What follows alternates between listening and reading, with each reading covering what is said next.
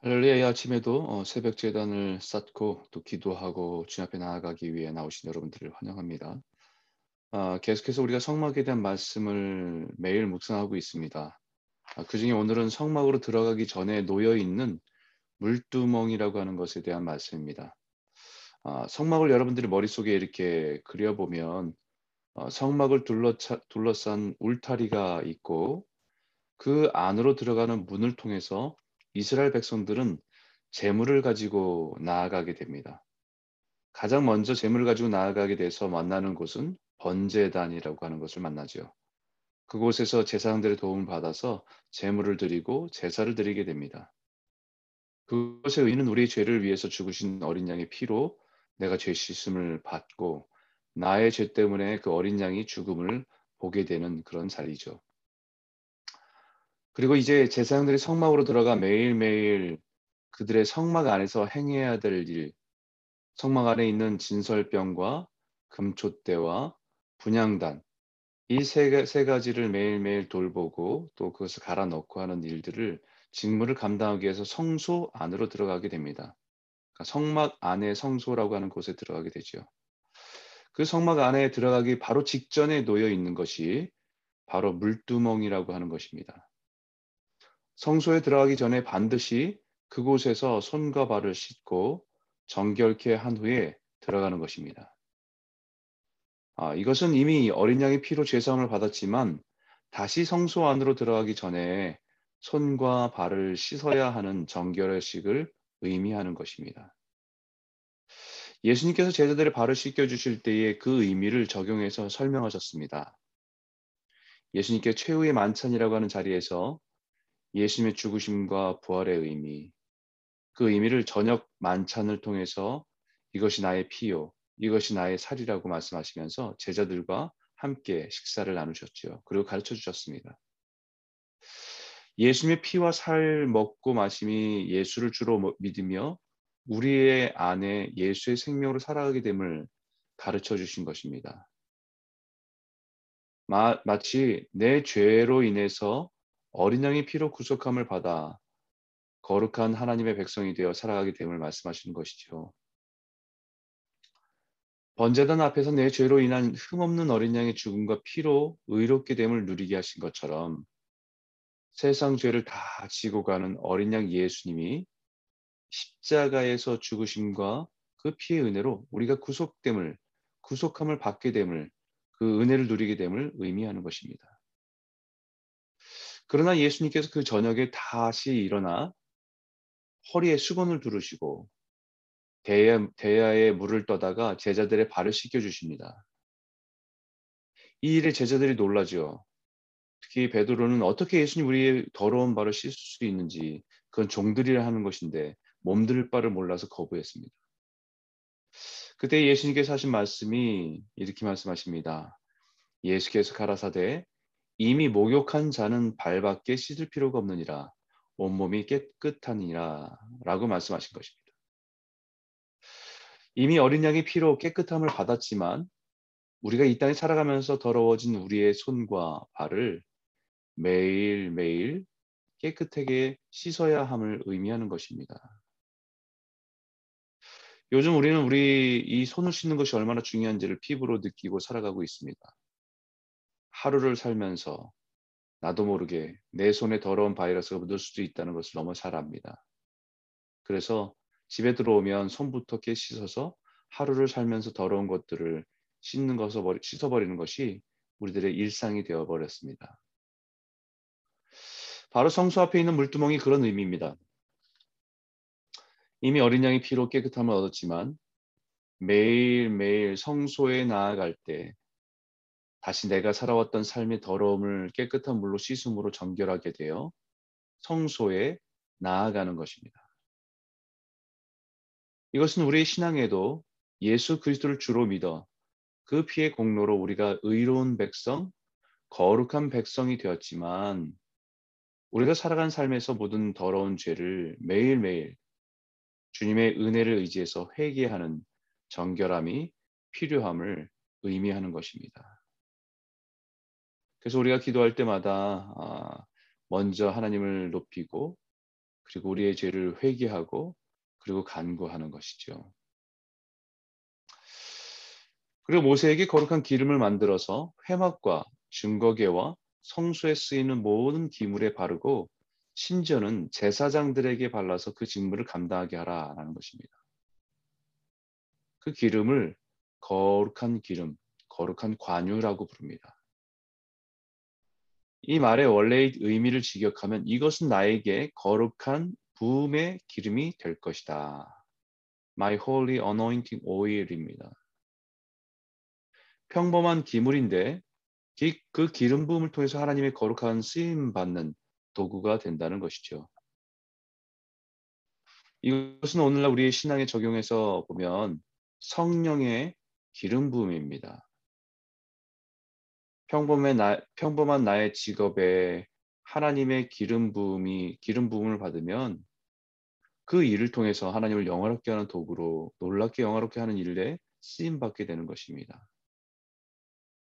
말씀을 전한 일에 성령의 기름 부음이 필요하고 찬양의 기름 부음이 필요하고 우리가 살아가는 직업에 기름 부음이 필요합니다.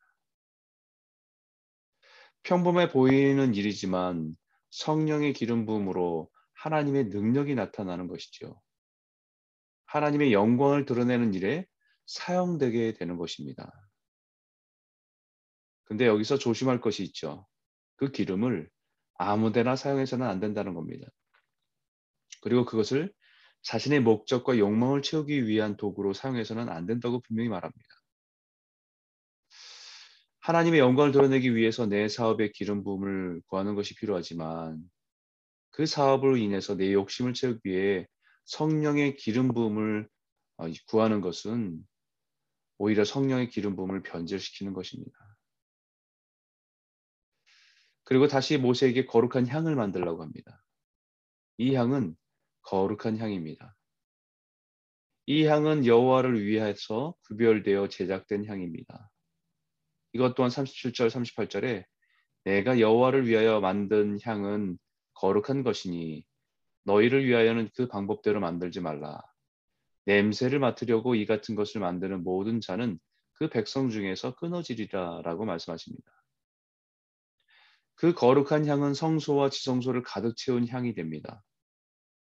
제사장이 세상에서 더러워진 손과 발을 씻고 성소에 들어가도 그가 세상에 살아가면서 몸에 밴 향기를 덮을 수 있는 향기입니다. 오직 성소와 지성소 안에는 그 거룩한 향만이 가득합니다. 예수님께서 마지막 6월절 십자가의 죽음 앞에 있을 때에 함께한 가족이 있었습니다. 바로 나사로의 가정입니다.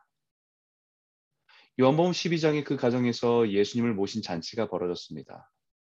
그 이유는 얼마 전에 죽었던 나사로, 나사로를 살리신 은혜가 있어서 더욱 예수님을 모신 기쁨과 감사가 있었습니다.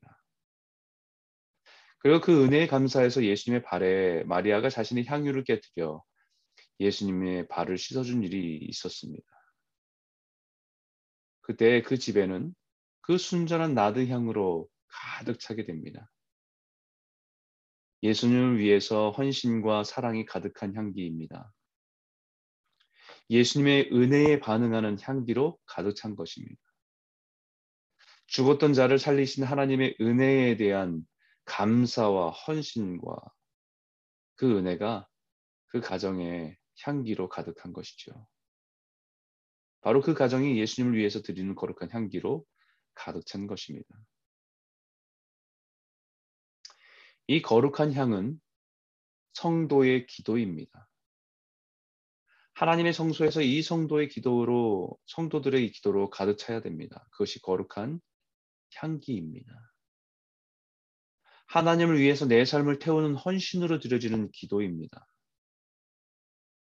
나를 구속하신 하나님의 은혜에 반응하며 내 삶을 주님께 드리는 하나님께 드리는 기도입니다.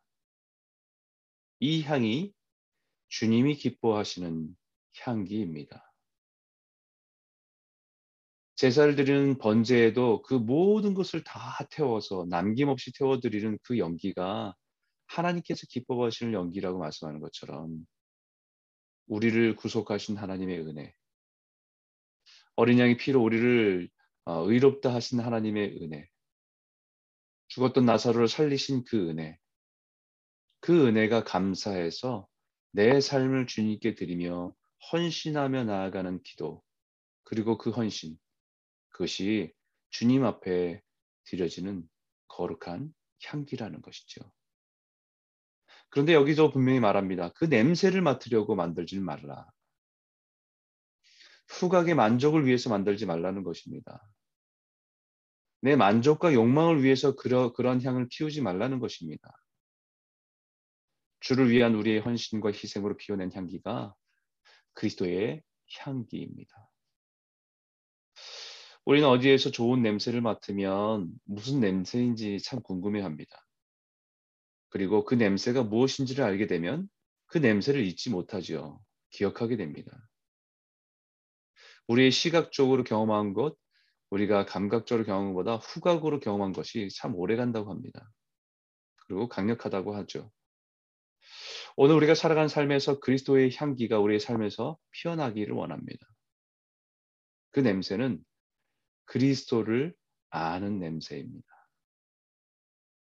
우리를, 만, 우리를 만나는 세상 사람들, 우리가 일하는 일터, 우리가 살아가는 모든 가정, 그 향, 그곳에서 이 거룩한 그리스도의 향기가 피어날 때 누군가는 그리스도를 아는 냄새로 어, 주님을 기억하며 주님께 나아가는 귀한 어, 축복의 통로가 되시기를 주의 이름으로 축복합니다. 오늘 이 세 가지 우리의 일상에서 일어나는 일들에 우리의 삶의 기도로 올려졌으면 좋겠습니다. 이미 예수 그리스도로 인해서 구속함을 받아 하나님의 의로운 백성, 거룩한 백성이 되었지만 그러나 오늘도 성소로 나아가기 위해서 우리가 물두멍에 손과 발을 씻는 것처럼 우리의 작은 죄를 고백하고 회개하고 용서함을 구하며 주님 앞에 나아가는 것이 필요합니다. 또한 하나님께서 우리의 삶 가운데 행하는 공부와 또 일과 모든 곳에 성령의 기름 부음을 부어 주십시오.